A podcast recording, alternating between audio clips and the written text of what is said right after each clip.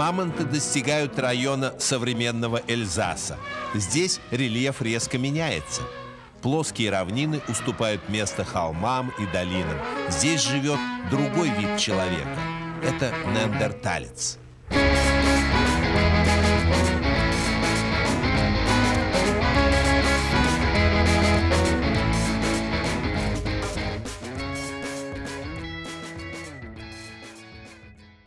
Тема у нас сегодня точно будет серьезная. Прежде чем мы начнем, хотелось бы поблагодарить наших друзей, которые активно репостят наш подкаст. В частности, друзей из Твиттера, ребят из Инстаграма, в общем, всех наших близких и знакомых, которые в этом участвуют. Честно говоря, часть материала и идей, которые мы озвучиваем, это тоже обратная связь. Нам приятно взаимодействовать э, с аудиторией, и если у вас есть свои пожелания, какие-то предложения, пишите их, в любой из соцсетей, мы с удовольствием будем их использовать. Обнимаем вас за это крепко. Ну что, Никита, про что сегодня расскажем? Будем говорить про пещерных людей с дубинами. Диких, но симпатичных. 23 октября 2020 года. Так точно. Тема сегодняшнего выпуска – неандертальцы. Новости. А какие есть актуальные новости про неандертальцев на данный момент? Я думаю, что Никаких.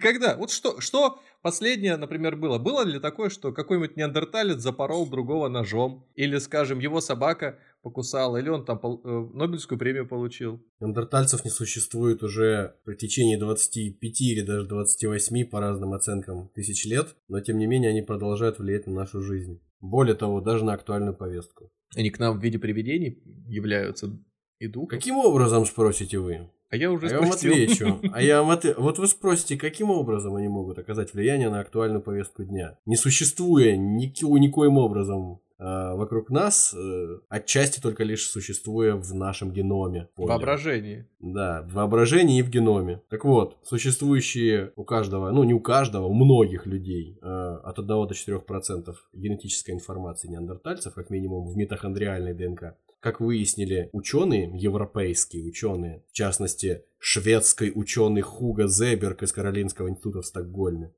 Угу. Фрагменты неандертальской ДНК, которые можно найти в человеческих геномах сегодня, за исключением тех людей, которые живут непосредственно в Африке, в субсахарской Африке. В общем, они ответственны за тяжелое протекание заболевания COVID-19 у тех людей, у которых они существуют. То есть, если... У тебя есть кусок гено... генетической инф... информации, доставшейся тебе по наследству от неандертальцев каким-то образом. Казалось бы, ну и что? Причем здесь Лужков? Да. вот. А выясняется, что очень даже причем. Оказывается, что жил бы ты и жил себе спокойно до 2019 года с этими неандертальскими подарками. А вот благодаря им, или вопреки, ты, к сожалению, будешь очень тяжело переносить симптомы ковида с большой вероятностью. А почему мы вообще решили поговорить про неандертальцев и кто мы такие, чтобы говорить о них? Вообще, такую ношу на себе тянуть. Ну, такой вопрос можно задать о любом выпуске. О любой теме наших выпусков. Если бы вы сейчас были, проживали где-нибудь в Соединенных Штатах, и были бы, например, э, коренным американцем там на одну восьмидесятую, то вы бы имели право говорить за неандертальцев, фу, э, за индейцев. За коренных американцев. За коренных, ну? извините, да. За коренных. Сам себя поправил, сам себя. Native, native Americans, Aboriginal, Aboriginal, Aboriginal. А получается, что вы что, на одну восьмидесятую неандерталец, что вы можете об этом говорить спокойно? Mm, ну да, как минимум на одну восьмидесятую, я думаю. Как и, многие, как и многие из нас. Из да. вашего деда был такой выпуклый лоб, он жил в Европе, и, как говорят, пожирал нас, наших, моих предков, э, Homo sapiens. Вполне возможно. Хотя и не, не достоверно известно. Точно так же Точно так же и ваши предки могут иметь в своей родословной какие-то гены неандертальцев. Но я сказал бы обо всем по порядку. Я так полагаю, для того, чтобы разобраться хоть чуть-чуть в вопросе, я про неандертальцев честно скажу. Э, я не готовился как-то специально, но я э, зато как-то потратил время и слушал лекции небезызвестного Станислава Дробышевского и один раз даже пошел на очную лекцию его, как раз посвященной этой теме. Но это было, правда, сколько-то лет, на... N лет назад. Честно, я вынес оттуда мало. Это как уроки, которые ты в школе проходил. Вот сейчас вспомню, что было там. Я запомнил только одно если ты хочешь разобраться в неандертальцах, тебе нужно как минимум прибегнуть э, и признать теорию эволюции. Ну, в общем, да, если мы готовы разговаривать, если мы беремся разговаривать на эту тему, то, мне кажется, в ином случае его и начинать не стоит. Если мы в общих чертах э, не готовы согласиться с тем, что жизнь на нашей планете развивается из более простых форм к более сложным, из менее приспособленных к более приспособленным к окружающей среде и так далее и тому подобное. И, и в этом контексте совсем не важно, э, откуда жизнь при, прилетела на нашу планету. То есть, э,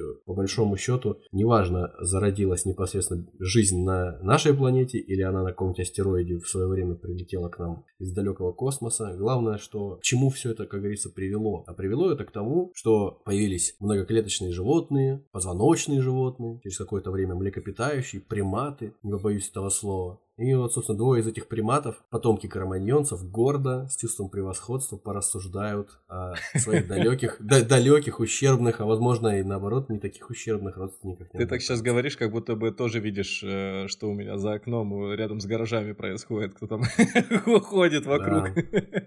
Многоклеточные приматы. Все они кучей собираются, эволюционируют ожесточенно. Кто-то один отдельно тихонько эволюционирует, подсматривает за ними. На вокзалах тоже лежат эволюционирует. В сторону более приспособленных видов. Тоже он такой, этот ваш неандерталец, и почему стоит так далеко копать? Неандертальцы это один из, ну, опять же, в современной науке нет до сих пор еще консенсуса какого-то о том, это отдельный вид человека разумного или это подвид человека. В одно и то же время, на коротком промежутке времени, в одно и то же время с неандертальцами, которые, скажем так, были настоящими коренными европейцами, существовали кроманьонцы. Неандертальцы вымерли, кроманьонцы остались в силу ряда причин. Собственно, они наши предки. Фактически Homo sapiens в те времена назывались кроманьонцами, теперь они вот сидят перед вами и рассказывают вам всякие а, То есть технически моя шутка про то, что ваши предки неандертальцев жрали моих предков Homo sapiens, она неверна. Потому что жрать они могли кроманьонцев.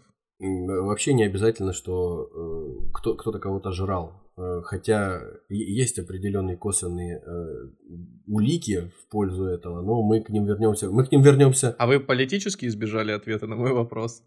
Мы к ним вернемся чуть позже, я думаю. Обо всем по порядку. Обо всем по порядку. Где-то в секторе газа, видимо, происходило первое столкновение. Ну, кстати, да, это не лишено смысла.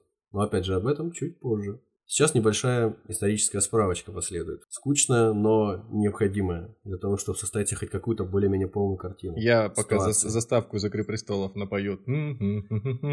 Та-та-та-та-та-та-та-та-та-та. Надо ввести в подкаст э, счетчик э, фамилий и имен незнакомых в конце выдавать его. Постараюсь ничего лишнего не говорить, потому что, как и вы, являюсь э, скорее любителем. В общем, что мы, что мы знаем о происхождении человека благодаря э, данным палеонтологии, генетики и множества других областей наук о живом э, сегодня? Сегодня э, научное сообщество и помимо своей воли, возможно, все остальное мировое сообщество э, придерживается точки зрения главенствующей о том, что человек появился в Восточной Африке. Появился в Восточной Африке, причем около 6 миллионов лет назад наши пути с общим предком, роднящим нас с современными, так скажем, шимпанзе, разошлись. Я нормально выразился, выразил свою мысль, я что-то не, не совсем уверен. Я, представил себе... Параллельно кое о чем другом. Я, и... я, я представил себе такую полянку, где знак, который в одну сторону показывает... Машина понеслась, да. К шимпанзе. Да, к шимпанзе и к человеку, да. В те времена они не сильно отличались друг от друга, прямо скажем. Далее перескочим сразу на 4 миллиона лет вперед. Порядка 2 миллионов лет назад, вперед-назад, за лиловыми кроликами. 2 миллиона лет назад так называемый человек умелый, Homo Хабелис с латинского, один из наших далеких предков, выдвинулся из Восточной Африки в Евразию впервые. После этого... Как это вы, нере... вы, выдвинулся? Ну, то есть некая Котомку небольшая группа, взял. небольшая, да, небольшая группа этих полуобезьян, полулюдей просто взяла и случайно обнаружила, что э, Африку с э, Евразией соединяет кусок суши, и по нему можно пройти дальше. Кстати, существует такие, э, такая гипотеза, даже даже, по-моему, не гипотеза, а достаточно подтвержденное такое предположение, которое мелькает у российского биолога Александра Маркова в книге в двухтомнике «Происхождение человека» о том, что люди с самого начала своего появления, как вида, они, ну, предки наши далекие, а некоторые из них обладали неким даже геном авантюризма, так сказать, который заставлял их, вопреки их желанию, возможно, какому-то сознательному, заниматься исследованием и движением, не сидеть на месте, двигаться куда-то постоянно, исследовать новые территории, буквально э, предпринимать какие-то авантюры для того, чтобы расширять свой ареал обитания. Ну, я, я думаю, что он, конечно, немножко романтизировал это название, потому что ну, сейчас Безусловно, может... безусловно, но он, это, это, в принципе, распространенная история, да, такие вот с тем, же успех, с тем же успехом можно сказать, что у людей сейчас ген ТикТока развился внезапно.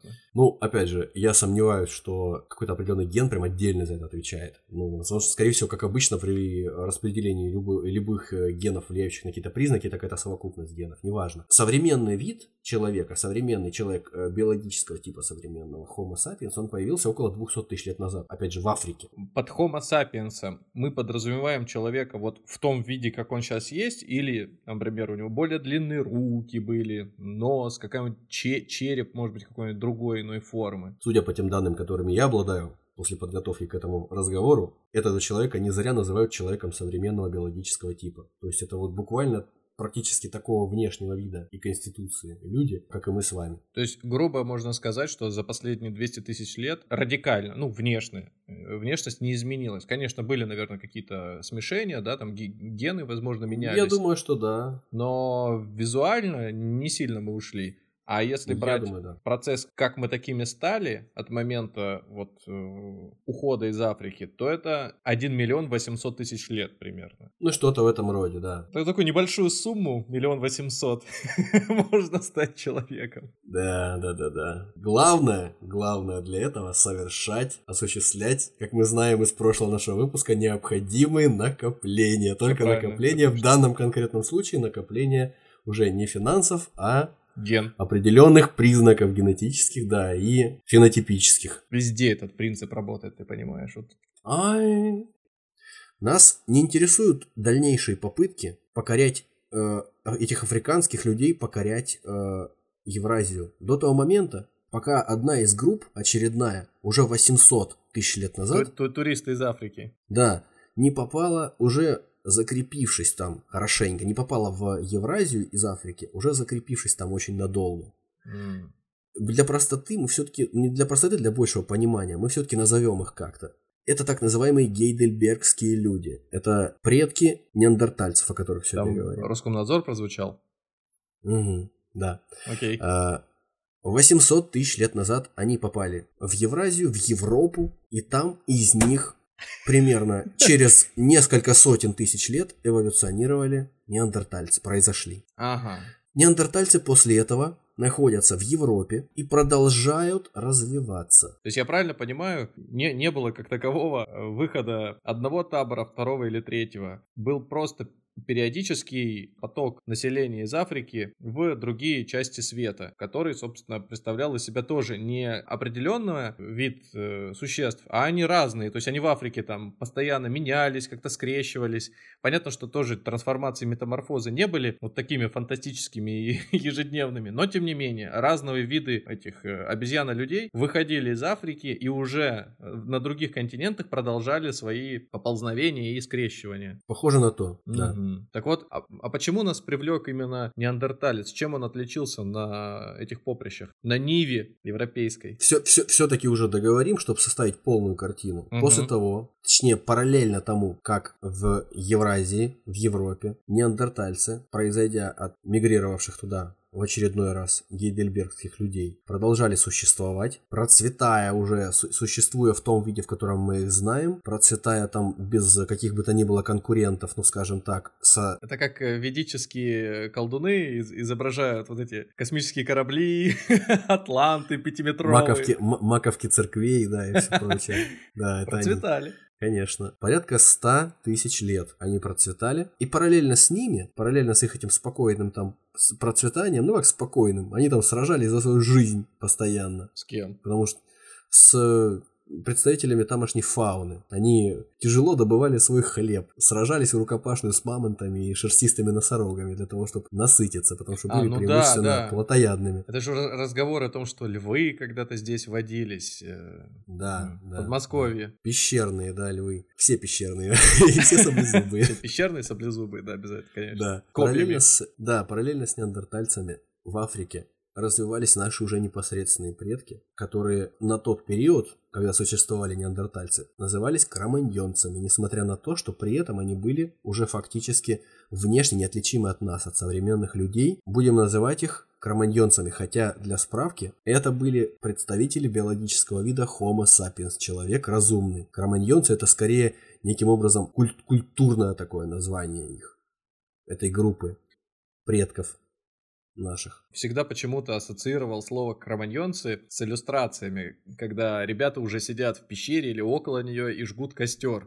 То есть у них какие-то более-менее правильные черты лица, а у них уже какой-то быт, чуть ли не горшки они там лепят из глины. Ну, у них была очень высокая культура к тому моменту, да, А, когда они значит, значит, все-таки ассоциация пришли в Евразию, да. более-менее близкое. А неандертальца к тому моменту показывают как э, более дикое какое-то существо, которое скорее охотой живет, то есть такое мясо мясоедение. То есть если эти еще, я могу себе представить, что козу где там на заднем плане им подрисовали, то неандертальца крепкий острый камень и кусок мяса висит. В общем, да, примерно так. До того момента, пока неандертальцы встретились с кроманьонцами в, в Евразии, они, кроманьонцы, продолжали существовать в Африке, пока где-то 130 тысяч лет назад они не начали свое плавное перемещение из Африки на Ближний Восток, и дальше уже некоторые из них попали в Европу где-то за 40 тысяч лет до нашей эры, встретившись там с неандертальцами. К тому моменту Вот так встреча. да, вот так встреча, действительно. К тому моменту неандертальцы были действительно, как ты заметил ранее, хорошо приспособлены к условиям среды. То есть они выглядели определенным образом для того, чтобы в холодном климате тогдашнего очередного межледниковья, очередного оледенения быть приспособленными к условиям максимально. В то время как привыкшие к теплому климату кроманьонцы, они больше решали свои проблемы не при помощи э, биологических каких-то приспособлений, а при помощи технологий, скажем так. У них э, за, щ- за счет этого мозг ра- работал интенсивнее, их орудийная культура, культура их орудий, которые они использовали для своей жизни, она была гораздо богаче с самого того момента, когда они встретились с неандертальцами. То есть, получается, Африка их прокачала? Они в Африке развелись каким-то образом, развились точнее, каким-то образом гораздо бо- в более передовое общество в плане культуры по сравнению с неандертальцами. Почему неандертальцев называют неандертальцами? Зайдем издалека. В 17 веке в Германии существовал, на удивление, да, 17 век, да. не- не- не- неандертальцы, да. Причем здесь 17 век, Германия. Жил некий пастор Иоахим Нойман. Нойман, насколько я знаю, с немецкого, это новый человек.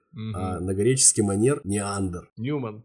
Да, Ньюман. Вот. Довольно известный пастор и композитор. Охотник на демонов и нотариус. Да. В общем, в его честь была названа долина около города Дюссельдорф современного. М. Получила название Неандерталь. Неандер, собственно, фамилия товарища, и Таль, насколько, опять же, мне известно с немецкого, долина. А в середине 19 века, в 1856, если не ошибаюсь, там были обнаружены, пусть не первые, но, пожалуй, самые популярные, самые растиражированные, самые известные останки человекоподобного существа, которое назвали неандертальцем. М, То есть неандерталец это не как мы в детстве оскорбляли друг друга, называя неандертальцем или сравнивая. Это не тот, который не, не что-то умеет или не что-то понимает или не Это отрицательная частица, да. Да, то есть это просто в честь фамилии вообще названо. Неандерталец это как э, какой-нибудь там, не знаю, саратовец. Сейчас некоторым образом можно сказать, что когда кроманьонцы пришли 40 тысяч лет назад примерно в Европу и встретились с неандертальцами, можно сравнить эту встречу со встречей, э, допустим, кого-то из наших слушателей с своим каким-нибудь далеким родственником, каким-то трою, ну не очень далеким, троюродным каким-то братом, предположим, или двоюродным дедом, который, в принципе, родственник тебе, но ты его всю жизнь никогда не видел, и по большому счету особо, особо не рад Вот. Я думаю, у многих такая ситуация была на каких-нибудь больших свадьбах или других э, семейных событиях, когда приезжают, а и тебе показывают там, через всю толпу, а вон дядя Юра. Да, дядя Юра, и по какой-то причине с дядей Юрой тебе приходится в дальнейшем еще долгое время в одной квартире находиться. В маленькой квартире, однокомнатной какой-нибудь. А у дяди Юры еще привычки такие, что, извини меня, носки разбрасывает по квартире и все такое. А у дяди Юры так принято, а у тебя нет. А переучить его уже не получится, потому что дядя Юра приспособился очень хорошо здесь. Настолько ли сильно разнились, разнилась ли внешность, чтобы, ну, не признать, как-то, может быть, спутать? Насколько сильно разнилась внешность? Внешность, конечно, разнилась, но не настолько, э, чтобы совсем перестать считать их за людей. Но в то же время э, по ней можно невооруженным взглядом отличить э, кроманьонца, ака, соответственно, homo sapiens, от неандертальца, он же homo neanderthalensis. Ростом неандертальцы были ниже кроманьонцев, мускулатура у них была основательнее, массивнее, угу. Конечно, конечности короче. Опять же, когда мы говорим меньше, длиннее, короче, все это условно. То есть, если мы берем условного кроманьонца, э, нашего предка, ростом там метр шестьдесят, предположим, то неандерталец будет там сантиметров на 15 ниже ростом. То есть, ну, плюс-минус это незначительно, по большому счету. Разница, возможно, там процентов в 10 по росту, по длине конечности. У неандертальцев конечности короче. Более, скажем так, сбитая, близкая к кубу или к шару, э, если можно так сказать, тело, форма тела. У людей нашего типа биологического, как известно, грудная клетка выглядит как бочка, а у неандертальцев грудная клетка выглядела как колокол скорее, находящийся в подвешенном состоянии. То, то есть, есть у них... Э, раструбом вниз. То есть у них э, выходит, что у них плечи уже, а таз шире. У них в принципе просто таз чуть шире, да, у них чуть массивнее тазобедренная вот эта часть, но плечи у них тоже достаточно широкие. Mm, интересно. Вот, то есть они максимально такие коренастые, невысокие, с короткими руками, э, мускулистые товарищи. Плюс к тому у них э, характерная очень голова с надбровными дугами очень высокими, то есть э, очень выпирающими вперед, такими массивными в общем, грубоватые на наш вкус современные черты лица, э, широкие массивные носы, слово массивный здесь вообще определяющее, широкие массивные носы, скошенный, подбо... скошенный подбородок, э, невыраженный, что тоже очень э, я думаю, я- тобой... ярко характеризует. Я думаю, с тобой ряд депутатов Государственной Думы не согласился бы. Да, да, да. Э, кроме того, так называемый костный шиньон, выпирающий за, э, за затылком, тоже отличал череп неандертальца. Что такое от, э, костный шиньон? Шиньон это, знаешь, у, у парикмахеров, может, раньше, по крайней мере, э, так называлась накладка из волос. А там это типа костный нарост такой, широкая борозда, к которой крепились мышцы шеи. Мощный mm. очень такой костный нарост, которого у кроманьонцев, у хомо сапиенсов, у наших предков и у нас в основном нет. У некоторых, кстати, появляется время от времени ну, типа, свидетельствует о том, э, что этот факт может свидетельствовать о том, что все-таки у тебя проявились какие-то предковые твои И что гены. ты в зоне риска к коронавируса. Да, да, да, и что ковид тебя, возможно, хлестнет немилосердно. А может и нет, это не точно, как говорится. В общем, пропорции, вот эти вот так называемые арктические пропорции, за счет того, что формировался неандерталец в, во время очередного малого оледенения, то есть как известно, оледенения на планете происходили регулярно за всю историю, и э, они шли по синусоиде, то есть теплее, холоднее. Как раз тот период, когда на Земле жил неандерталец, он характеризовался вот такими короткими промежутками а, а оледенений, это... потеплений. А я думал это от того, что человечество на тот момент то уходило в углеводородное производство, то опять в экологическое производство, ветряки там и прочее. Да, было, снова... то, было то более, то менее легкомысленным в вопросе вот как сейчас, экологической да, безопасности частности, да, это точно. А, вот. В частности, вот 75 тысяч лет назад, например, извержение вулкана на Суматре в Индонезии, оно взметнуло кучу пепла в воздух и в очередной раз при, прибавила седых, седых волос нашим предкам, вот, и уменьшила их поголовье значительно, потому что на пару лет началась просто какая-то ядерная зима, там около трех тысяч кубических километров пепла вы, выплеснуло это э, извержение в воздух, и оно, естественно, закрыло солнце, на, на планете похолодало очень сильно. Люди во многом проредились, поперемерли. Ну, я думаю, с, с такой-то ситуацией те, кто в Африке жил, им как-то по, этот, сподручнее было. Сподручнее было, да, поспокойнее, да. В то время как неандертальцы, их и без того было немного, прямо скажем в Евразии, потому что они были хищниками пре преимущественно, а хищников никогда не бывает слишком много за счет того, что, что, что за образ жизни они ведут и какой у них ареал обитания. Что, что можно сказать об этих всех адаптациях неандертальцев, которые были перечислены? А, они все ведут к тому, к чему привели адаптации те, тех же чукчей современных. Угу. То есть люди, которые, люди, не только люди, но и животные, которые существовали в то же время вместе э, с неандертальцами, шерстистые носороги, все эти мамонты, они тоже были достаточно плотные, сбитые, с короткими конечностями и, и очень масс... и очень, да, вкусные, да, и, и очень массивные. Потому что, когда ты имеешь в ар- арктический климат на дворе, и когда ты очень такой сбитый, массивный и имеешь вкусный. маленькую площадь, мал- вкусный, да, и имеешь маленькую площадь тела, то ты, раз покушав, очень долго теряешь э, энергию, потрач, э, полученную от еды, и она очень медленно расходуется на обогрев твоего тела. А если ты какая-нибудь мышка, которая затесалась случайно в эту арктическую среду, тебе придется 24 на 7 не переставая жрать, иначе ты просто быстро переохладишься и просто подохнешь. Именно поэтому вот таких вот всяких мышек, кошечек и прочих зверюшек маленьких во время э, ледниковых периодов их не так много. Выживают только вот такие массивные э, коротконогие, короткорукие животные, которые способны съедать за один присест много, неандертальцы, кстати, не исключение, и очень долго потом обходиться без еды, терять медленно mm-hmm. тепло через поверхность своего тела, через поверхность кожи. Так что они, они биологически были максимально приспособлены к той среде, в которой жили. А второй вариант, я так понимаю, это отрастить себе подкожный жир, как это сделали всякие пингвины и моржи. Ну, Некоторым образом, да. Ну, кстати, да, у пингвинов и моржей тоже очень короткие конечности, невзирая на то, что они там и на суше, да, и на море. Они довольно сбитые ребята тоже, да, такие плотненькие. Что-то себе представил неандертальцев как э, фигурки из лего, тоже сбитые, маленькие, короткие ручки. Но у них они слишком тонкие ручки, просто ну, да. если ручки не только короткие, но еще и массивные, это вот тоже э, имеет смысл. Значит, как какие-то домовенки Кузи. Домовенки Кузи, вот это хорошо, да. Если бы домовенок Кузя еще был э, больше раза в четыре. Подобным представлением о домовенке, который должен быть в разы больше, можно кому-нибудь ночной кошмар создать. Просто все представляли в детстве домовенка Кузю, а там был страшный еще какой-то нос у бабки, по-моему, злой.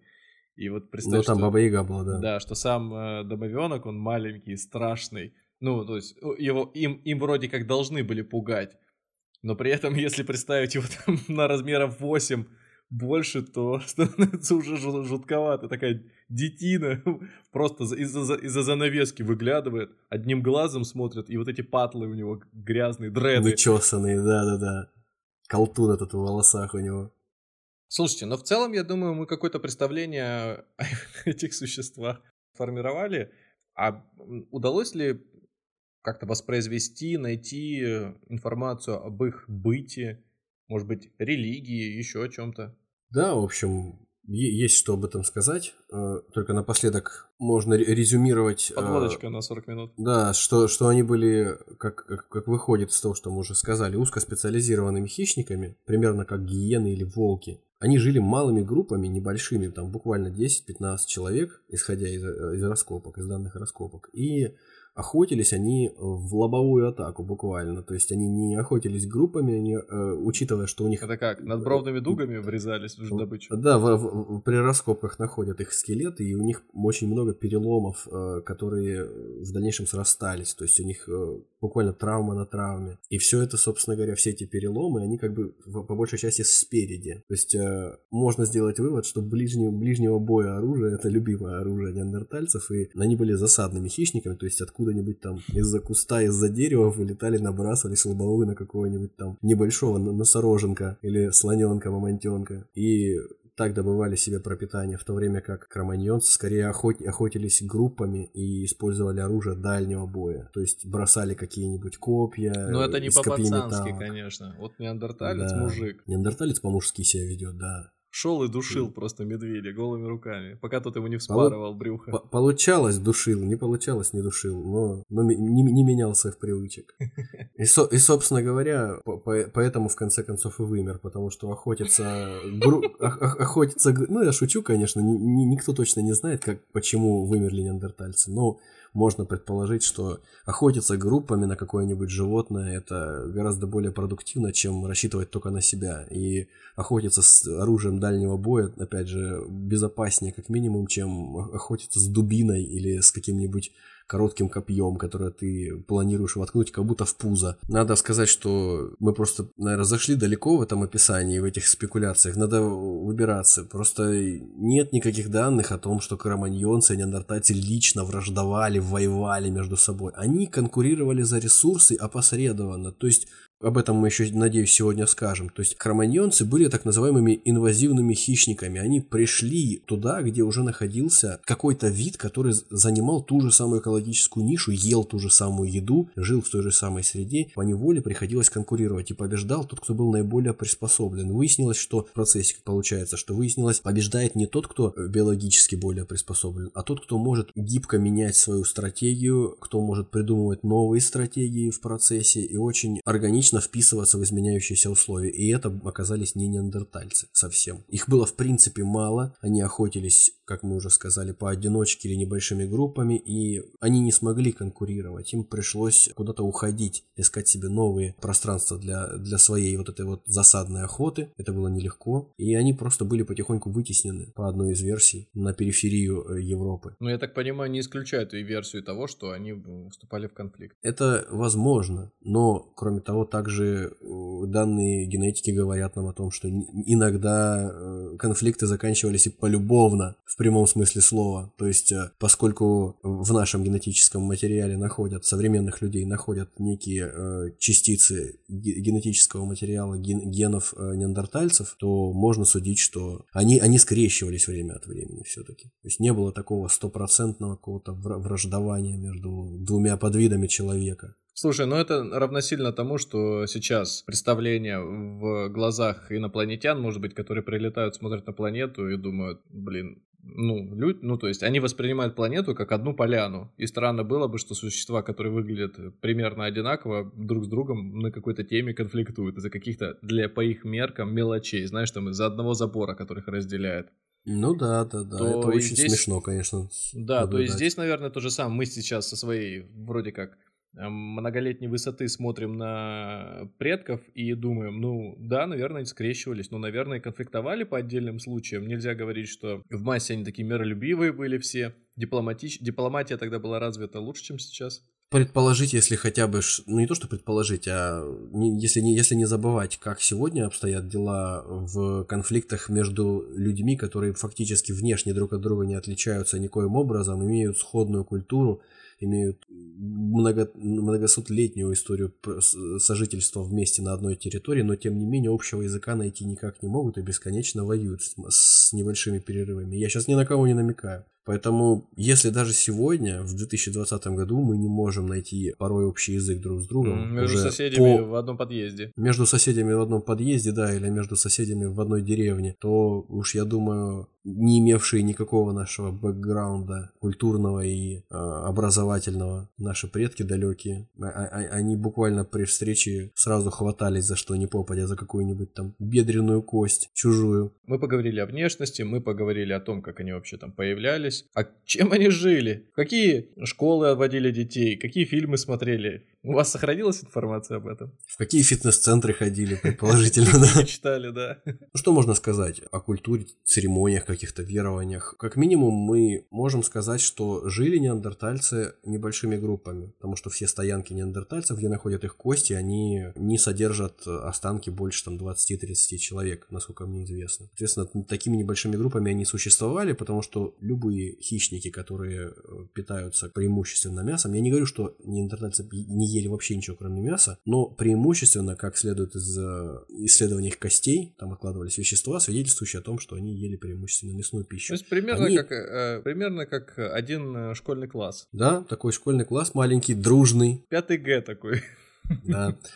Проживали такая, проживала такая группа порядка на 50 километрах в поперечнике. То есть они охотились там, жили, конкурировать особо ни с кем не приходилось. Вот такая одна группа на круг диаметром в 100 километров. Дальше какая-нибудь еще группа, может чуть поменьше. Сказать, что, ну по современным данным, сказать, что вот вновь прибывшие кроманьонцы сильно отличались интеллектуально, биологически, интеллектуально отличались от неандертальцев в лучшую сторону, не скажешь. Потому что орудия, в общем-то, на тот момент, когда они встретились, находятся, относящиеся некоторым образом и к тем, и к другим, достаточно сходные. То есть, но только здесь непонятно, возможно, кто-то от кого-то что-то перенял, возможно, что неандертальцы получили просто какие-то орудия, подсмотрев их или даже просто забрав с мертвых тел своих товарищей, кроманьонцев. Ну, как-то так. В общем, по орудиям позднейшего периода. Это, это еще раз, давайте напомним и мне, и слушателям, когда произошла их встреча примерно? Примерно 40 тысяч лет назад. И, соответственно, если я не ошибаюсь, то они сосуществовали непосредственно до того момента, когда неандертальцы начали, скажем так, вымирать уже начинать, не выдержав конкуренции. Они просуществовали вместе, ну, буквально порядка 10 тысяч лет. И то не бок о бок, потому что кроманьонцев было гораздо больше, неандертальцев было очень мало, и они, они, они не могли конкурировать по большому ряду причин. Они были очень специализированы в еде. Если неандертальцы, вернее, если кроманьонцы и могли есть всякое, то есть они могли охотиться и на маленьких каких-то зверей, и растительную какую-то пищу есть, ну, как и мы, собственно, сегодня, все, что хочешь, можем есть, всеядные, то тем ребятам, неандертальцам, нужно было именно мясо, большое количество потреблять для того, чтобы поддерживать свое существование. Вот, и поэтому много людей иметь э, просто не получалось, потому что для того, чтобы женщины поддерживали фертильность, для того, чтобы они были готовы рожать большое количество детей, нужно было большое количество еды. Такого количества белковой пищи постоянно в большом количестве просто невозможно было такими маленькими группами добывать. Именно вот и поэтому не в последнюю очередь их тоже было мало. Они просто воспроизводились очень медленно. Уже совершенно точно известно, у неандертальцев существовала погребальная культура, то есть они хоронили своих мертвецов. Есть такой фильм любопытный, «Клан пещерного медведя» называется, 86 -го года. Всем рекомендую для того, чтобы визуально просто лучше ознакомиться с темой. Достаточно неплохо там все изображено, то, о чем мы сегодня будем говорить, кстати говоря, прям вот по пунктам. За исключением, наверное, пожалуй, внешнего вида. Там они более, более приятно для нас выглядят, более цивилизованно. Но это не суть важно. Все-таки худ... худ... Да, Антонио Бандерас. Только надо понимать, фильм художественный, а не научный, поэтому никаких претензий. Хороший фильм. Так вот, там тоже показано погребение. Хоронили, как правило, на боку, в позе эмбриона своих мертвецов, неандертальцы. Но, опять же, непонятно, то ли это было специально какой-то какой ритуал, связанный с тем, что они именно так их хоронили, то ли они просто испытывали проблемы с тем, чтобы глубокую и широкую яму выкопать. Ну, это просто экономия ресурсов, выкопать маленькую квадратную яму, компактно уложить человека и запихнуть его туда. Также в некоторых захоронениях, например, вот в Иране, в пещере Шанидар или в Узбекистане, в гроте Тешекташ находят раз различные признаки того, что от случая к случаю в могилы клали либо какие-то цветы, потому что пыльца цветочно находилась там, причем тех растений, которые в окрестностях не росли в то время, а также рога всяких животных укладывали порой в могилы. В общем, это довольно любопытно, можно, можно на, это, на этот счет рассуждать, спекулировать, конечно, точно сказать невозможно, пожалуй, что это было. Это были именно вот общие какие-то обряды или это частности были. Для красоты кто-то что-то там хотел класть. Но, опять же, если сравнивать эти захоронения с э, захоронениями аналогичными, которые находят, кстати, в, во Владимирской области, если я не ошибаюсь. Сунги, Су, Сунгирь, да, это вот 28 тысяч лет назад там было совершено захоронение кроманьонцев. И там вообще по сравнению с неандертальскими захоронениями это просто могила Полный фараона. Фарш. Да, могила фараона. Там кожаная одежда, mm. там безумное количество узоров из костяных бусин, нашитых на эту одежду. Ну, то есть разница между, как между небом и землей. Сразу видно, что одни других все-таки культурно как минимум превосходят, несмотря на то, что чисто биологически у неандертальцев мозг, несмотря на то, что он имел другую конфигурацию, он был более вытянутым по сравнению с человеческим, некоторые зоны были более развиты, некоторые менее, тем не менее он был даже чуточку больше, чем у кроманьонцев и, соответственно, у нас, у современных людей. Мы говорим о том, что помимо каких-то традиций, как-то мы это проскочили, как само собой разумеющееся, и инструментов, у них украшения были. У них были некоторые, да, украшения, у них в некоторых э, стоянках неандертальцев находят даже некие красители, растертая в порошок охра, который э, покрывали там или стены, или черепа, или продолбленные с отверстиями ракушки. Подобные вещи действительно у поздних неандертальцев, уже вот на момент встречи их с кроманьонцами попадаются. Но опять же, надо понимать, что у них это попадается в 40-м тысячелетии до нашей эры, в то время как у аналогичных им кроманьонцев подобные же вещи, красители и украшения из ракушек попадаются за 70 тысяч лет до нашей эры. То есть немножко припоздали ребята со своими нововведениями. Что называется, чем богаты, тем и рады. Кроме всего прочего, в плане культуры, можно сказать, что человеческого в них было гораздо больше, чем принято, скажем, было считать в 19 веке, когда их обнаружили и подумали, что это просто были какие-то дикие обезьяны, кривоной, кривоногие и короткорукие. Вот. Что вы а, измеряете под человеческим? Я подразумеваю, например, заботу о увечных и старых. То есть э, в находках скелетов на стоянках неандертальцев э, обнаруживают нередко глубоких по меркам того времени стариков, то есть живых существ за 40, потому что жизнь была настолько тяжелая, как мы уже установили, то есть э, а им постоянно приходилось воевать постоянно. Да, я не девушка, я живое существо за 40. Да, да, да, интересно, наверное. Зачастую находят э, людей с деформированными конечностями, с какими-то переломами страшными, с какими-то артритными суставами, со стертыми зубами, но тем не менее известно, понятно со всем, что такие люди в то время не могли сами прожить. Тем не менее, они жили, они продолжали жить, и то есть их кто-то кормил, за ними кто-то ухаживал. Это совершенно очевидно говорит нам об их, э, о человечности неандертальцев, по нашим меркам, по крайней мере. Ну так ты же говоришь, у них э, мускулатура была лучше развита, может они просто выносливее были, поэтому для них те травмы, которые характерны для кроманьонцев, были, может быть, менее значительными. Ну просто, если ты не находишься на пике своей формы, скажем так, если в спортивных терминах рассуждать, то тебе не получится постоянно выживать и дожить до 40 или там до 50, каждодневно сталкиваясь с э, какими-то вызовами вроде пещерного медведя или кого-то пострашнее какого-нибудь мамонта. Но это мы сейчас говорим в случае, если у тебя не заключены долгосрочные рекламные контракты. Конечно, конечно. Mm-hmm. Или если у тебя на депозитах не лежат кругленькие суммы. В общем, одним словом... Э, Опять вернулись к накоплениям, да? Люди ели одно, одно мясо, если сплошное практически, то, будучи человеком, у которого зубов не так много, прямо скажем, или у кого с, с конечностями если там только какие-то проблемы, не будучи способным кого-то в ближнем бою убить и съесть, человек вряд ли мог рассчитывать на, на что-то, если за ним не ухаживали, его не кормили. Можно сказать, что даже на тот момент неандертальцы или кроманьонцы, ну мы сейчас говорим про неандертальцев, у них преобладали некие правила жизни в общине, что мы можем называть культурой. Вероятно, у них была забота о близких, они какое-то придавали значение тому, как хоронить, кого хоронить, где, каким способом. Да, очень вероятно. Практически можно сказать, что точно могли делать, могли делать орудия, пользоваться ими, понимали, естественно, что это такое. Видимо, э, менялись уже. Пользовались огнем. Да, был огонь и украшения. Единственное, чего э, нельзя точно сказать, так это того, что у них было какое-то прямо вот глубокое абстрактное мышление. То есть находок, которые были бы связаны с какими-то статуэтками, с какими-нибудь э,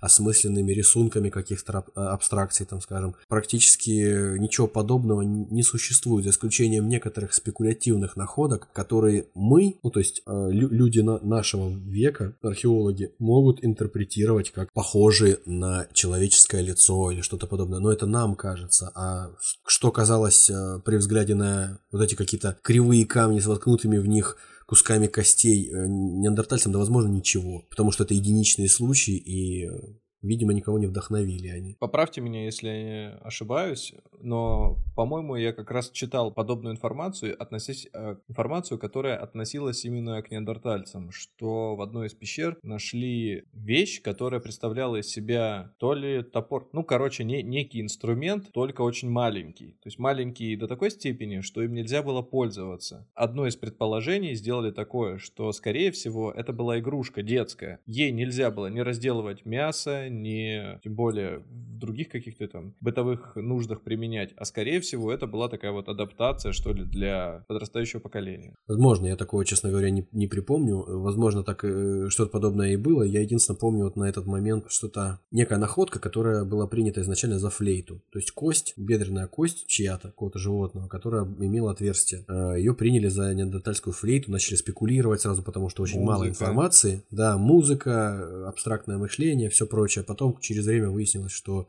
к сожалению, это просто следы на кости, следы зубов э, какой-нибудь гиены просто, потому что они были и сверху, и снизу, и они определенным образом повторяли прикус этой живности. Но, тем не менее, существуют такие находки, как, например, крылья птиц, то есть кости крыльев птиц, причем хищных птиц, которых особо есть-то не, не, не очень вкусно, возможно, и тяжело их добывать, обработанные каменными рубилами. То есть видно, что на тех местах, где у птиц растут маховые перья, красивые большие перья, интересные там с точки зрения какого-нибудь э, использования их в декоративном искусстве, вот там были именно надрезы на костях. То есть видно было, что кто-то целенаправленно добыл эту птицу или там к мертвой птице подошел каким-то образом и срезал, срубал с нее эти участки с перьями. Возможно, опять же, можно подумать, пофантазировать о том, что не просто так, а для того, чтобы как-то себя украсить. Но мы не будем сейчас изображать их э, неандертальцев какими-то там вождями краснокожих с э, уборами из, из перьев, там, Ациола, вождь Семенолов.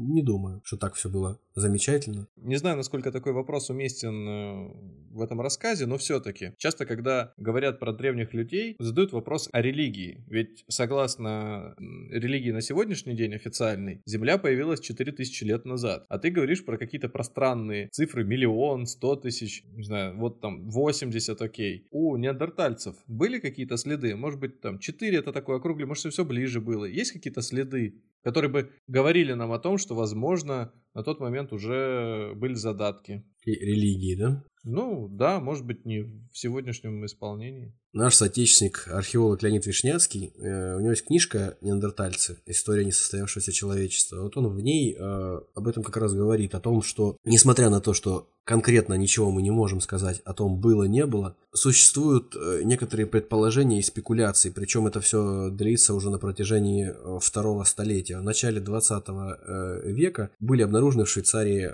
в некой пещере под названием Драхенлох были обнаружены останки медведей, пещерных медведей черепа, которые по краям пещеры, по, по, периметру пещеры аккуратненько лежали, вроде как специально каким-то образом запихнутые туда в, выемки в какие-то. А по центру ничего не было. То есть по центру просто лом какой-то костей валялся. На основании этого, еще плюс к тому, что там какой-то якобы был ящик из э, каменных плит, и в нем медвежьи черепа складированы были, там то ли два, то ли четыре, то ли шесть. В общем, все это записано со слов и рисунков исследователя по фамилии Бехлер, который там это все нашел. Сначала каза- начали сразу спекулировать на эту тему, рассказывать, э, писать статьи в журналах о том, что вот мы нашли капище каких-то неандертальцев, естественно, потому что кости неандертальцев тоже там были рядом. Капище неандертальцев, на котором они приносили, оч- очевидно, естественно, приносили жертву каким-то своим духом, божествам, приносили в жертву медведей, может, медведю поклонялись. Поэтому вот так все э, красиво сложено и все такое. Но самое интересное, что даже сам исследователь, этот Бейхлер, он путался в показаниях, потому что у него рисунки разного времени. То медведь медведя друг... туда затащили, то двух да, медведей, то собаку. Друг другу не соответствовало, да. У него то четыре черепа направо смотрят, то два черепа налево смотрят, то... А, самое главное, что этот ящик, так называемый, с э, черепами, сделанный из каменных каких-то плит, рабочие, которые с ним работали, были наняты для раскопок, они все это разломали к чертям. Просто взяли и все сокрушили. Очень аккуратно работали ребята. В результате вся эта теория рассыпалась. Все эти рассказы про медвежьи пещеры, в которых приносились жертвы, поклонялись медведю, духу тотемному и все прочее. Это все ерунда оказалось. Плюнул бы уже и подложил бы там распятие где-нибудь, чтобы нашли точно сказали. Святого Януария какого-нибудь бы поставил там, да, из, серебра. Вы, вы, выяснили в конце концов, что это все какая-то мистификация, ерунда, ничего подобного нет на самом деле, потому что ящик с черепами с этими, скорее всего, был составлен из кусков камней, которые падали за тысячелетия существования этой пещеры с потолка, и неким образом все что угодно можно принять за ящик, если тебе очень хочется, наверное. Просто плоские плиты, обломки, которые легли и накрыли собой черепа. А медведи туда просто приходили жить, там очень удобная была пещера.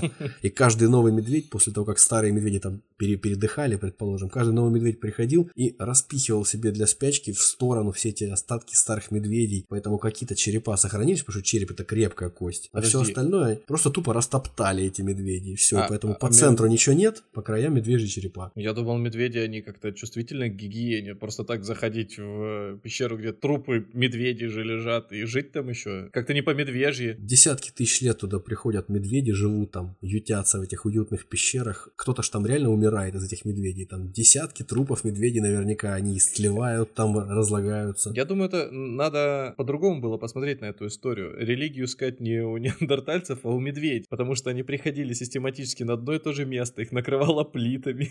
приходили. Да, да, да. Причем накрывало очень аккуратно. Будка для самоубийц медвежья. Да, Suicide Squad. Медвежий. Скво... Тогда Suicide Squad. Сквот, да. Медведи. Само... Самозахват, да, жилья. Для того, чтобы помирать там потом. Запрещено Роскомнадзором. Помирать по собственному желанию. В общем, это первая гипотеза, которая рассыпалась, существовавшая в начале 20 века. О, ну, очень, очень, очень увлекательная. Выходит, что если мы не видим неандертальцев где-то на автобусных остановках и в общественном транспорте, значит, э, они не дожили до сегодняшних дней. А вот вопрос, почему? Да, вопрос отнюдь, не праздный. В Госдуме видим в списке Forbes, видимо, на автобусных остановках не видим. Да, да, да, да, да. Что случилось? Как мы потеряли их? Таких неандертальцев потеряли. К вопросу исчезновения неандертальцев можно подойти со стороны так называемой инвазивной биологии. То есть инвазия, а, инв... инвэж... invasion ну, да, точно, это точно, точно. На... Я... нашествие. Да. С языка а... буквально снял. Инвазивные виды – это виды, которые попадают в среду обитания своих каких-то коллег, по, по, по нелегкому бизнесу. Допустим, какие-нибудь волки попадают в среду, где уже находятся на этой экологической ступеньке какие-нибудь шакалы и мешают им, мешают им жить, подрывают им кормовую базу. Можно ли такой пример привести на ситуации, когда в уже устоявшийся коллектив приходит новая команда управленцев? Да, возможно, да. Особенно, скорее нет, скорее не, не управленцев. Если в, в коллективе, в коллективе, который является мертвым болотом, в котором абсолютно никому не интересно прогрессировать по карьерной лестнице, всех все и так устраивает. Появляются карьеристы какие-то, которые начинают по головам идти и лезть наверх, и никому это не нравится. Но тем не менее, они выгодно смотрятся на фоне остальных, и начинаются сокращения. Э, а, они есть инвазивные виды. Они есть инвазивный вид, совершенно верно. Шакалы. То есть порой самые смешные, на первый взгляд, милые, странные животные могут превращать э, жизнь остальных зверей в какой-то экосистеме, в которую они попадают, в сущий ад. А, теперь понятно. Все. Вот, вот этот пример я сразу вспомнил историю про кроликов, э, мышей в различных... Диких собак периодах. динго. Да-да-да-да. Так а, а, а как, какая связь с неандертальцами? Ну да, какая связь между какими-нибудь полосатыми крылатками, которые попали индийского, из Индийского океана в Карибское море и уничтожают там теперь обитателей коралловых рифов, просто съедают их подчастую, или какими-нибудь еще паразитами, насекомыми, птицами, которые внесены в глобальную международную базу инвазивных видов. Там, кстати, нет человека почему-то, а он самый главный, как выясняется, инвазивный хищник, если на это посмотреть так. Почему? Неизвестно почему, но тем не менее воспринимать неандертальцев, э, вернее, кроманьонцев по отношению к неандертальцам можно, наверное, именно как вот такой инвазивный вид, который появляется в несвойственной ему среде, там, где уже существует в этой нише свой хищник, и начинает с ним конкурировать за ресурсы. За счет того, что кроманьонцы, даже если предположить, что они практически никогда не сталкивались с неандертальцами, что неправда, потому что у неандертальцев в боках, в позвоночниках находят инструменты,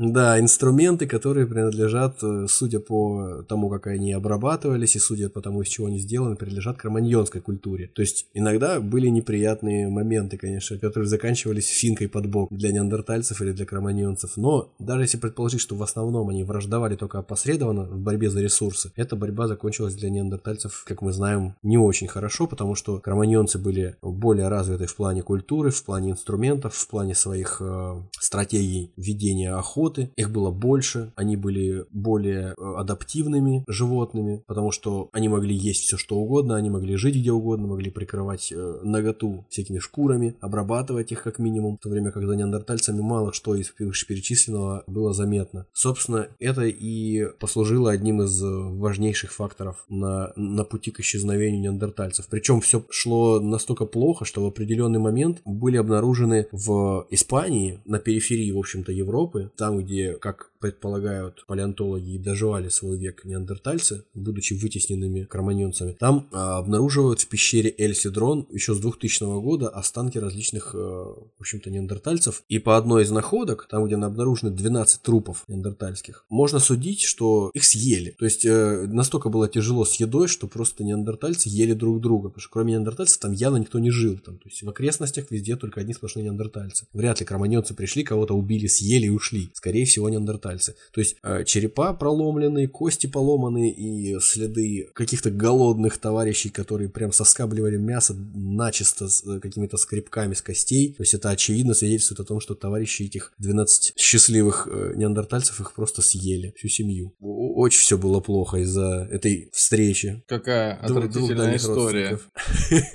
Мясо, Мя... виски и льда побольше.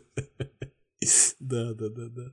Есть такая научная журналистка Пэт Шипман, у нее есть книга «Захватчики». Вот она в этой книге на основании исследований, найденных вместе с ранними кроманьонцами, даже не то, что ранними, с кроманьонцами в, в одних и тех же там стоянках, захоронениях останков волков или неких переходных форм между волками и собаками, зачастую, где-то 30-40 тысяч лет назад. В общем, делается предположение ею, а также теми, э, на чьих работах она основывала свою книгу, о том, что вопреки устоявшемуся мнению о приручении собак 13 тысяч лет лет до нашей эры. Возможно, что неких волка-собак кроманьонцы приручили задолго до этого. Это приручение или некое полуприручение такое, э, симбиоз, оно совпало со встречей неандертальцев и кроманьонцев. Дальше э, э, эти спекуляции развиваются гораздо дальше, то есть они идут гораздо дальше, потому что инвазивный вид кроманьонцы, попав в среду обитания неандертальцев и переведя с собой еще и вот этих волка-собак, они э, стали конкурировать за ресурсы уже, получается, вдвоем вместе вместе с неандертальцами, сделав их и без того тяжелую жизнь вообще практически невыносимой. Но это не просто пустые спекуляции. Вот, например, что еще к этому всему можно добавить? Есть предположение о взаимных адаптациях между волками-собаками и людьми. То, То есть, по сравнению когда, с... когда не, не просто э, люди адап...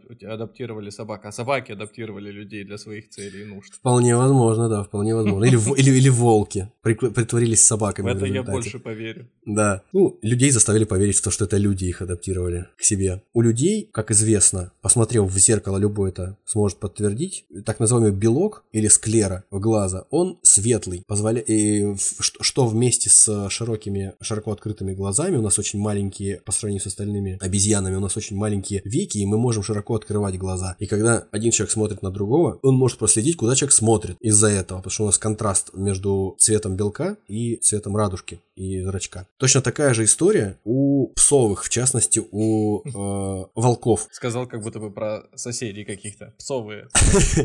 Сотрудница а токийского технологического, да. А вы видели, псовую новую машину купили, кстати. Да.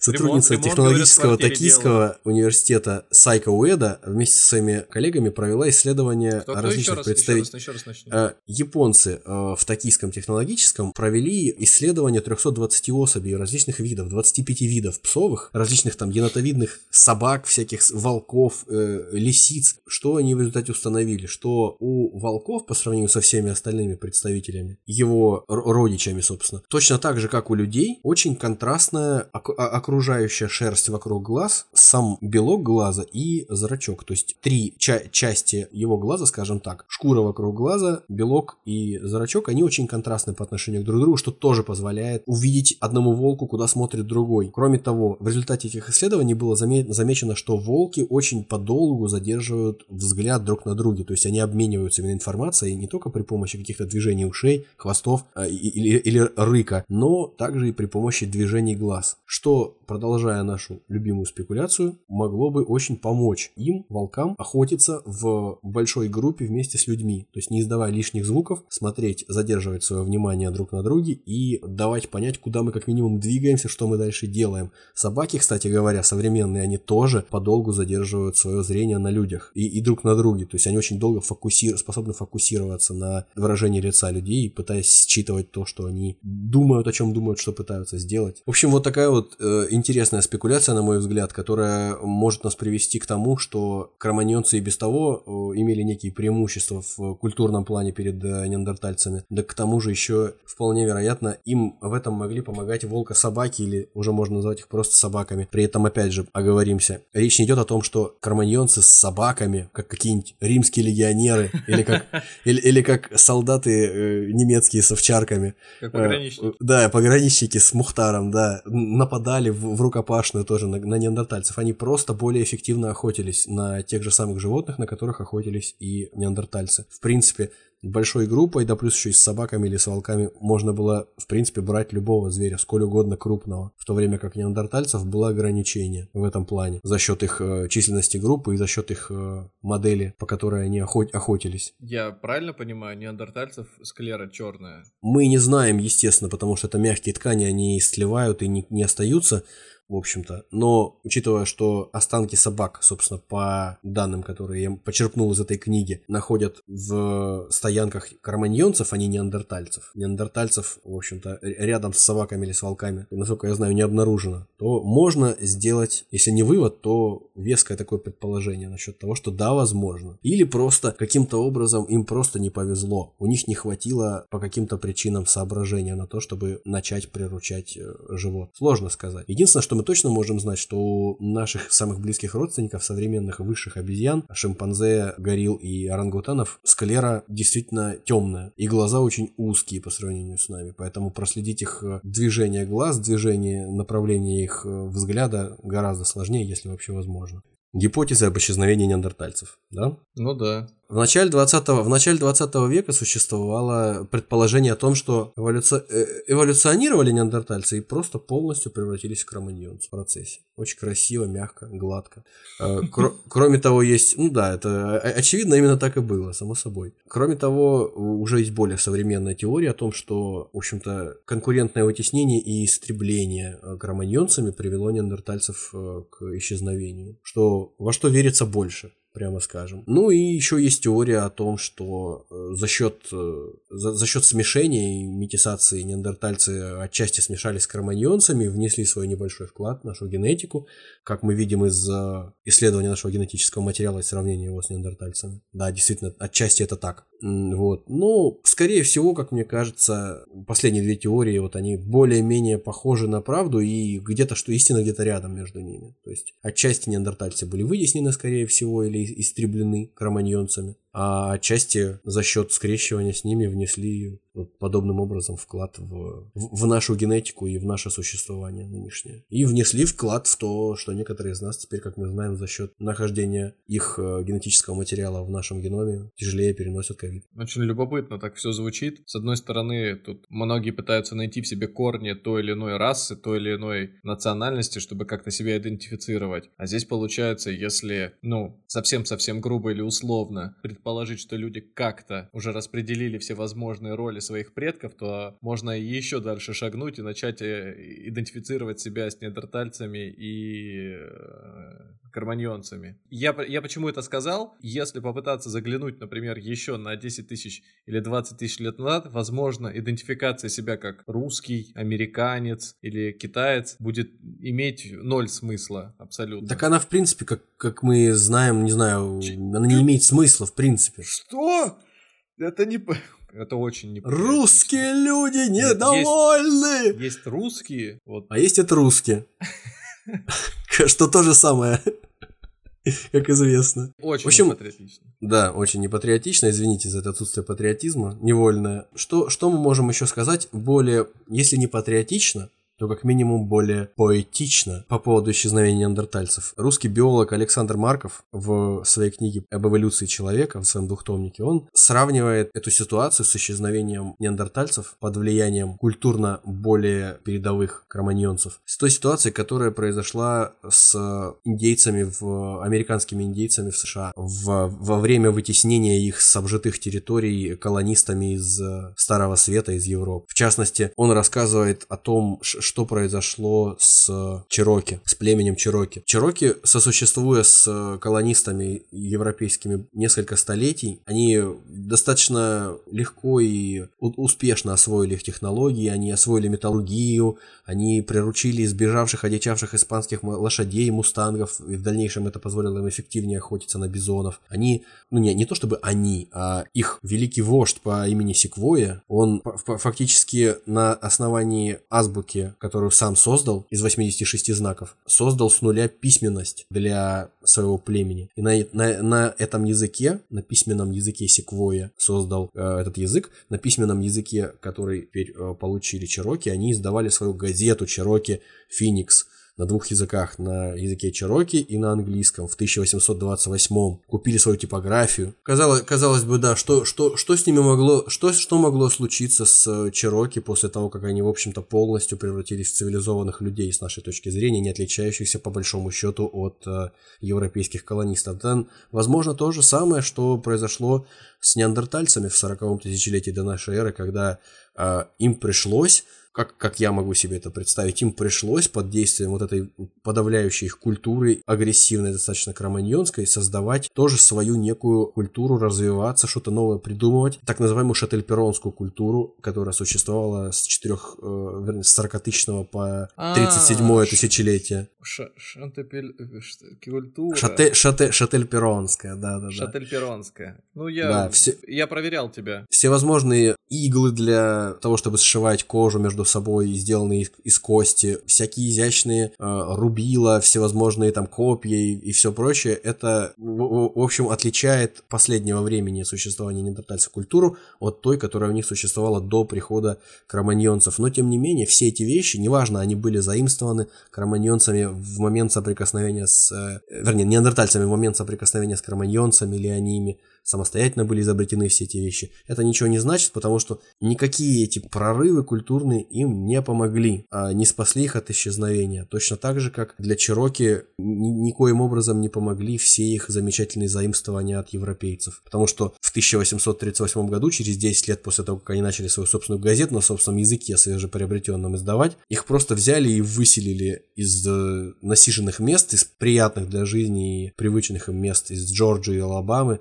на юго востоке США, в район Оклахомы. Засушливые места. Это дорога, по которой они двигались, называется «Дорога слез» в историографии э, американской, потому что многие тысячи э, чероки и, кстати, других э, индейских племен тоже погибли в это время от голода, от болезней. Так что при, примерно вот такая вот поэтичная, но грустная аналогия исчезновения неандертальцев. Я бы, наверное, со своей стороны подытожил бы только рекомендации, потому что, ну, тут какие-то выводы делать сложно, тем более, что это такая наука, в которой может быть много новых открытий внезапно случится, которые не то чтобы перевернут, но каким-то образом сильнее раскроют отдельные аспекты происходящего. Что хотел порекомендовать-то? Дело в том, что пока ты рассказывал, я про... ну, рассказывал историю о неандертальцах, я проводил параллель, немножко, конечно же, проводил параллель с двумя фильмами, которые смотрел. Первый из них называется «Десять каноэ», а второй называется а второй называется «Страна Чарли». Эти оба фильма были сняты при участии аборигенов Австралии, и что любопытно в первом фильме «10 каноэ», все роли сыграли исключительно аборигены. То есть люди, которые никогда в жизни не снимались в фильмах, никогда в жизни, ну вот, вот, вот не жили жизнью горожанина или даже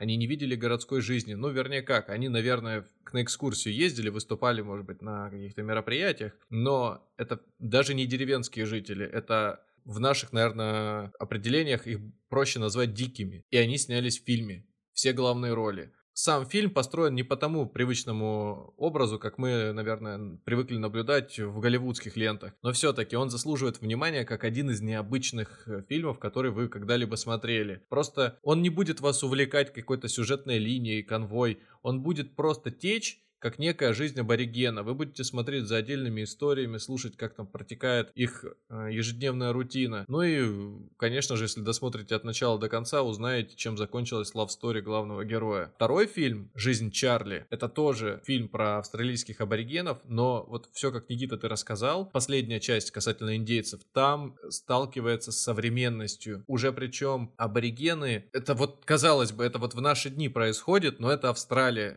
страна, про которую мы очень мало знаем, и с ней и за счет культуры, за счет часового пояса практически никак не соприкасаемся. Аборигены э, живут в резервациях, они переезжают в город, как они ощущают себя там. И действительно, за счет слишком сильного уровня интеллектуального развития, у них нет школ, у них нет каких-то серьезных образовательных э, программ, они сосуществуют по тем правилам, по тем традициям, которые в них были заложены еще там, тысячи лет назад. Поэтому продолжение, да, рекомендую посмотреть эти два фильма. Ну и вот ты рекомендовал, как называется э, про медведя? Да, э, клан пещерного медведя. Это клан пещерного называется. медведя. Клан пещерного сопрано. То есть все они по-своему... Почему сопрано? Ну, потому что, потому что клан. А. У нас же по-русски переводится как клан сопрано, несмотря на то, что называется сопрано. сопрано. Хорошо. Это какие-то флинстоны уже будут. Но морды они бить друг другу будут все равно, выбивая там, не знаю, что-то ракушки выбивая. Мы заканчиваем, как обычно. Заканчиваем, как обычно, на идиотской ноте, сказочной немножко. Уже упомянутый сегодня нами Станислав Дробышевский, антрополог, которого мы очень уважаем, любим его лекции и всем советуем по происхождению человека. Про неандертальцев у него тоже много сказано. В общем, в своей книжке «Байки из грота» он упоминает такое предположение, которое существует в среде антропологов, в среде этнографов, о том, что, возможно, мы никогда этого не узнаем, но вероятность такая существует. Все эти предания о троллях, гоблинах и других мифических существах, вроде орков, предположим, и фей. В общем, все каких-то созданий. Ну, фей, наверное, вряд ли, потому что все-таки неандертальцы до них вряд ли тянут. В общем, тролли, гоблины, это точно. А все эти предания, возможно, это существующие на протяжении тысячелетий после того, как уже неандертальцы вымерли, в генетической памяти, в какой-то воспоминания о них, существующие у народов, оставшихся э, на тех территориях, где они доживали свой век. Возможно, это так, потому что в сказках, как пишет э, Дробышевский, тролли любят и хорошо умеют делать четыре вещи. Скандалить, кидаться камнями, воровать женщин и неожиданно лечить. Вот то есть насчет лечить это я не знаю, вот воровать женщин и всячески с ними скрещиваться, а также брониться и скандалить, это очень похоже на плечистых, носатых, очень сильных, туповатых, возможно, живущих в каменных пустошах, в горах и чащобах неандертальцев. То есть довольно, довольно, мне кажется, интересное, заслуживающее внимания предположение. Кстати, средневековая баллада под названием Германнелик, которую на разные лады до сих пор еще перепевают всякие фолк-группы, она тоже нам повествует о том, как один рыцарь христианский ехал по пустоши по какой-то, и из откуда ни возьмись выпрыгнула на него